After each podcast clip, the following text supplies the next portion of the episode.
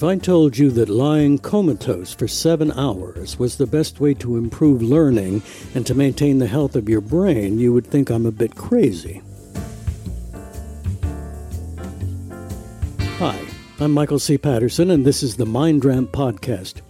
In this series, we are exploring MindRamp's eight cogwheels of brain health. In this episode, we explore a weird state of altered consciousness, better known as sleep. We spend roughly a quarter to a third of our lives in this strange state of semi consciousness and partial paralysis. Why? The most obvious reason for sleeping is that when we don't sleep, we feel like crap, which should give us a clue that something important is going on. The question, how did you sleep last night, is a significant one. The answer will be a pretty good indication of how well you were prepared to face the day.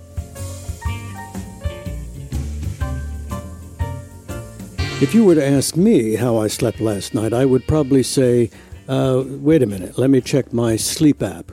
I wouldn't give you my answer until I'd looked at the sleep score I was awarded for the night and checked a number of other parameters.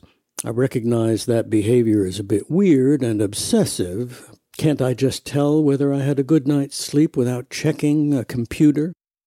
Well, yes and no. I mean, of course, I, I have a sense of how well I slept, but I become a sleep device geek there are all these hidden subtleties of sleep that would remain secrets without the help of a monitoring device.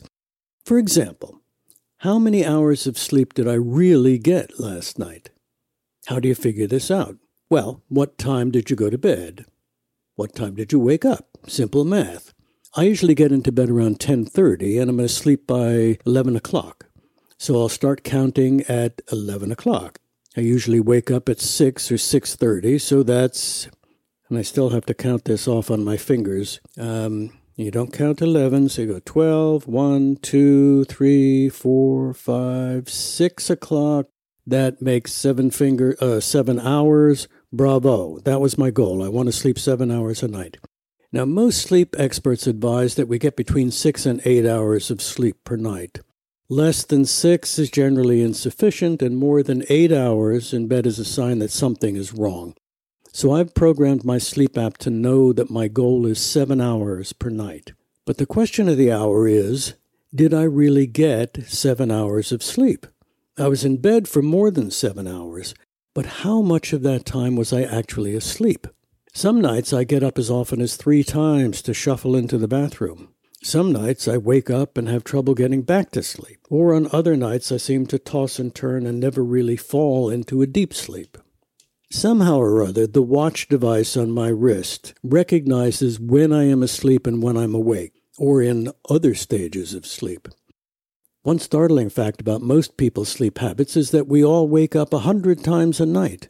The sleep report on my phone indicates waking periods with little red lines, and there are dozens and dozens of them spread out across the seven hours. The red lines are longer for the times when I actually get out of bed and go to the bathroom or something like that, or when I toss and turn and can't get back to sleep. Well, it turns out that on average, I am awake for a total of about an hour each night. The key lesson is that if I want to get seven hours of sleep per night, I need to be in bed thinking I'm sleeping for at least eight hours. Being awake for an hour each night seems like a lot, but apparently I'm doing quite well for men my age, who, who can be awake for as much as 33% of the time they are in bed.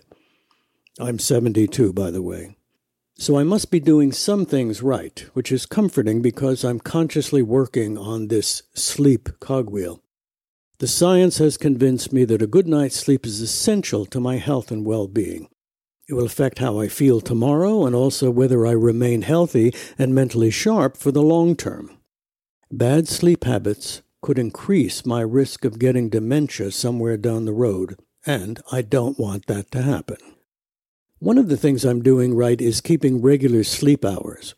I almost always, like I said, go to bed at 10:30 and almost always get up by 6 and not later than 6:30.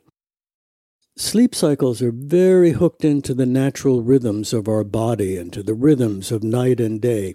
The cycles work better when they are regular and stable. or we feel weird when we fly across time zones, largely because our sleep cycles get all messed up.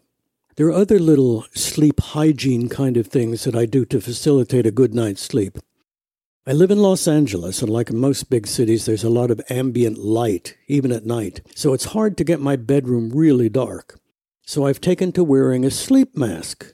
Our eyes interpret light as being daytime which makes sense. We're supposed to be awake when it is light and sleep when it's dark. So the sleep mask helps my brain recognize that it's time to sleep. Oh, and during those midnight trips to the bathroom, keep it dark. Don't turn on the overhead fluorescent bulb or whatever. Your brain will think it's morning and time to get up, start brewing the coffee. Use night lights if necessary so that you can get to the toilet without bumping into the furniture. When speaking of those nocturnal trips to the John, to minimize the number of trips I need to take at night, I try not to consume too much liquid in the hours before bedtime, especially no alcohol. To tell the truth, I haven't figured out why I can sleep through the night on some nights, and on other nights, I make trips to the John every two hours. I know that I can't really drink coffee in the afternoon or evenings anymore. The caffeine makes my legs feel jittery, and that makes it hard for me to get to sleep. What else? Um, well, it's summer, so I have the fan running to cool down the bedroom. It's easier to sleep in a comfortably cool room, and the fan acts as a kind of white noise machine that makes it easier to block out noises from the city and the upstairs neighbor.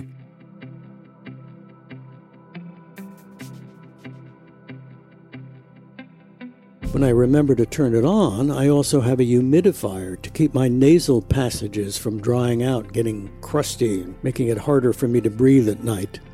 This is important because when our noses become congested, we start to breathe through our mouths, which is unhealthy.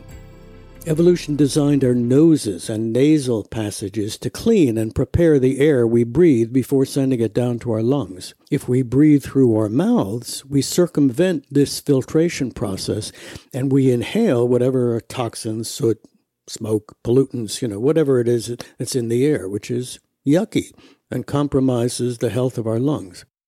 Now, that's bad enough, but there are further dangers associated with mouth breathing at night. Breathing through your mouth contributes to snoring, which contributes to conditions in your mouth that lead to obstructive sleep apnea. With apneas, your tongue falls back into your throat and obstructs the airflow, essentially choking you. People with apnea are repeatedly starved of oxygen, which means their brains are starved of oxygen. That's not a good thing. Some people apparently go so far as to tape their mouths shut to prevent mouth breathing, with good results. You know, if you want to learn more about the wonders of breathing properly and the dangers of breathing improperly, I highly recommend the book Breathe by James Nestor. Right now, you're saying to yourself, I think I know how to breathe. You know, I don't need a book to tell me about it. Well, think again. It's really illuminating.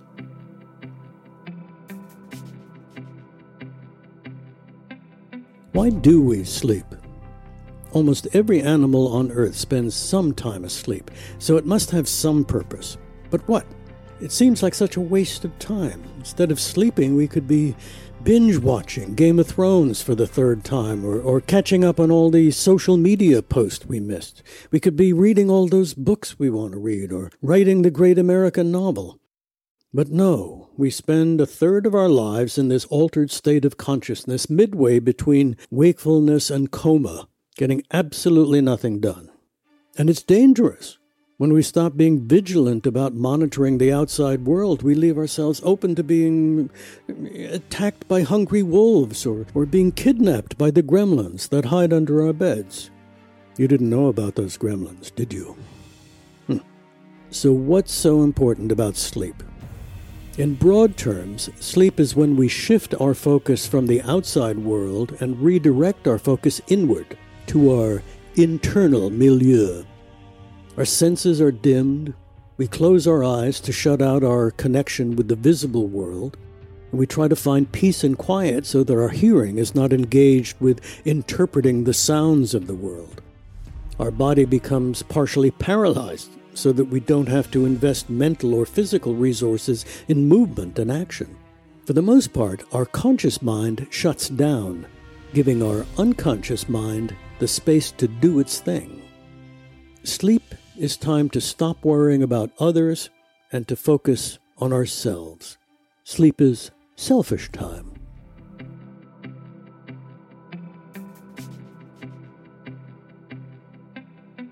So, what are the healthy and positive things we do for ourselves during sleep?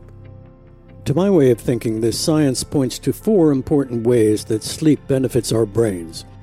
During sleep, our brains, our body brains, number one, organize and consolidate what has been learned, two, repair damage, three, restore homeostatic balance, and four, remove garbage. These important functions are performed during different phases of our sleep cycle. This is where the sleep app gets to be really fun and really useful. It does more than just tell me how long I sleep, it also tells me how long I have spent in each of the stages of sleep.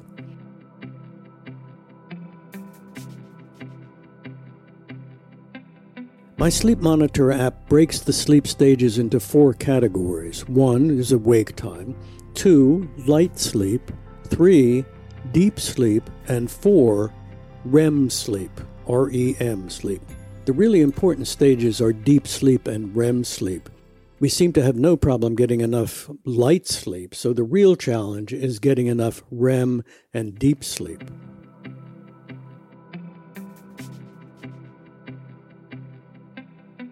Let's start with REM sleep. Rapid eye movement sleep, REM, rapid eye movement.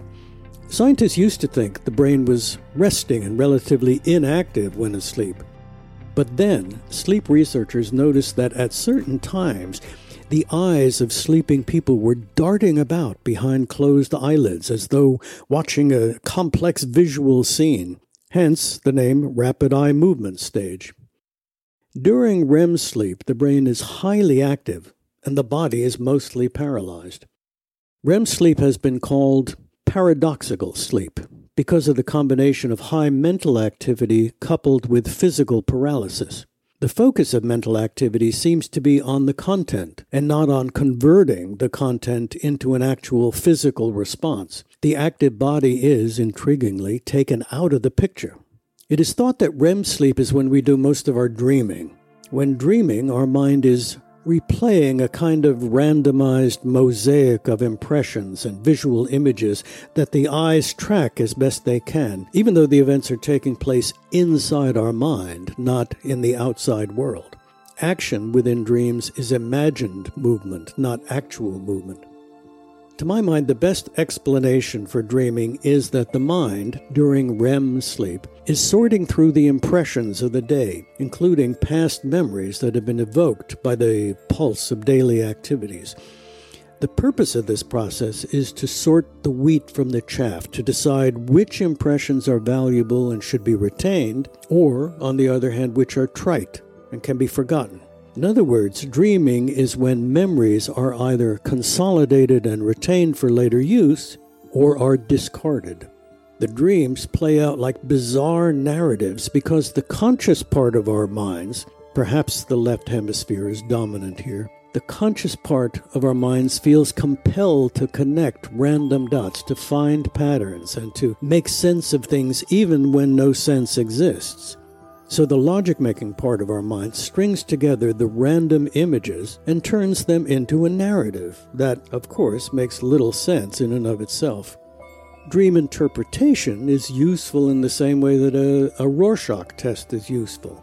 Both use meaningless stimuli to reveal what's on our mind. The random ink blot evokes images and thoughts, as does the random mosaic of images being processed for memory consolidation while we're dreaming. The first period of REM sleep usually occurs about 80 to 90 minutes after falling asleep and lasts for only 10 minutes. During successive REM stages, however, the length of time in REM sleep increases, and the final REM sleep of the night may last up to an hour. REM sleep dominates the early morning hours, while most deep sleep happens in the beginning of your night's sleep.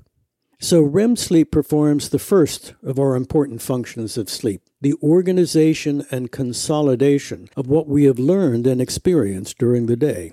This process when we become vaguely conscious of it, is the stuff that dreams are made of. Without REM sleep, memory and learning are impaired. Now, according to my sleep app, I get an average of about an hour and a half of REM sleep. In other words, a little less than a quarter of my total sleep time is devoted to REM sleep. Now, this is pretty good, apparently. On average, at least according to my sleep app, men my age spend between a low of 12% and a high of 22% of time in REM sleep. So I'm right on the higher level for men my age.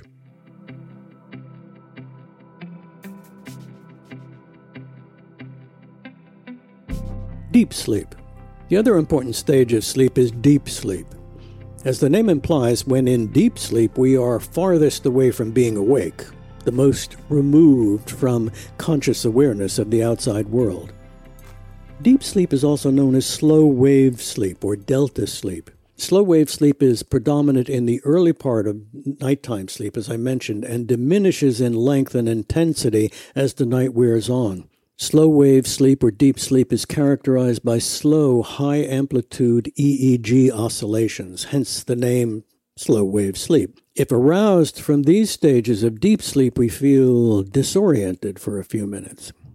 Now, according to my sleep app, I spend an average of 16% of my sleep time in deep sleep. Well, how does that compare to men my age? The average range for men my age, that's 72 in the 70s, is between 6 and 12 percent.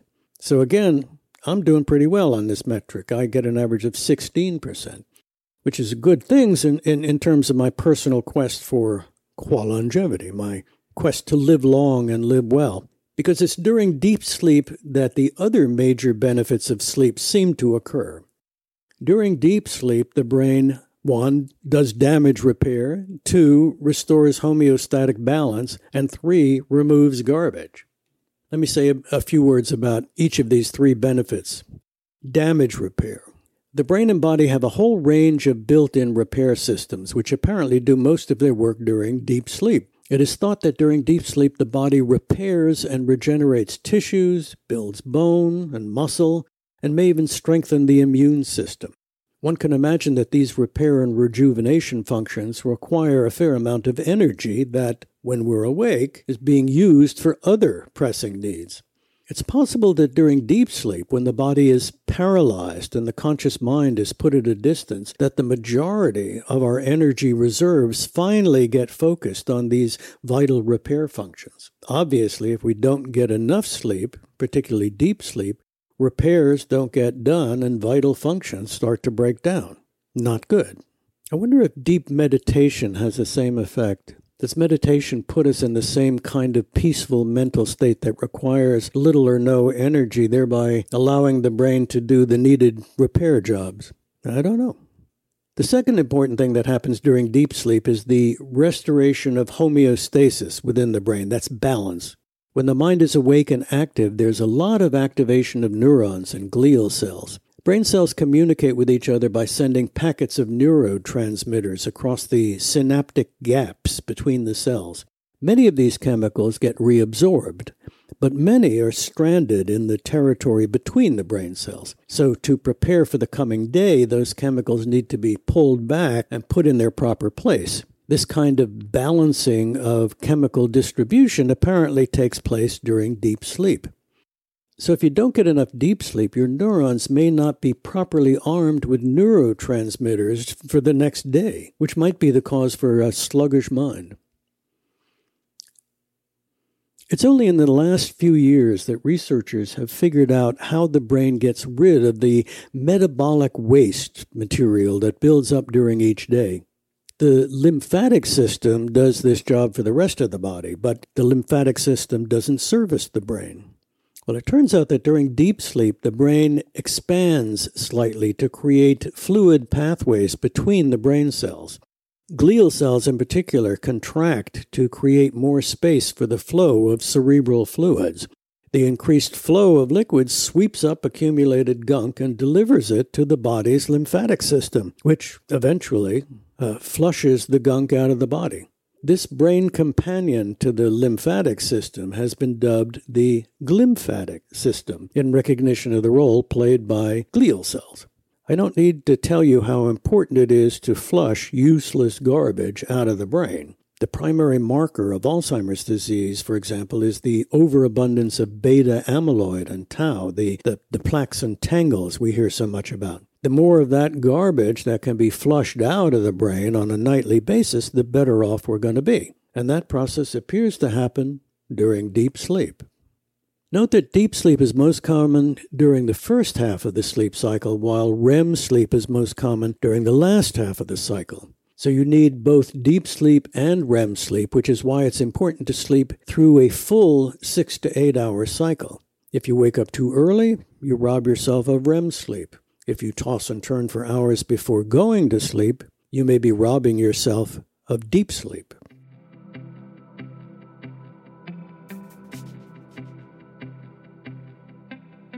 your take home messages.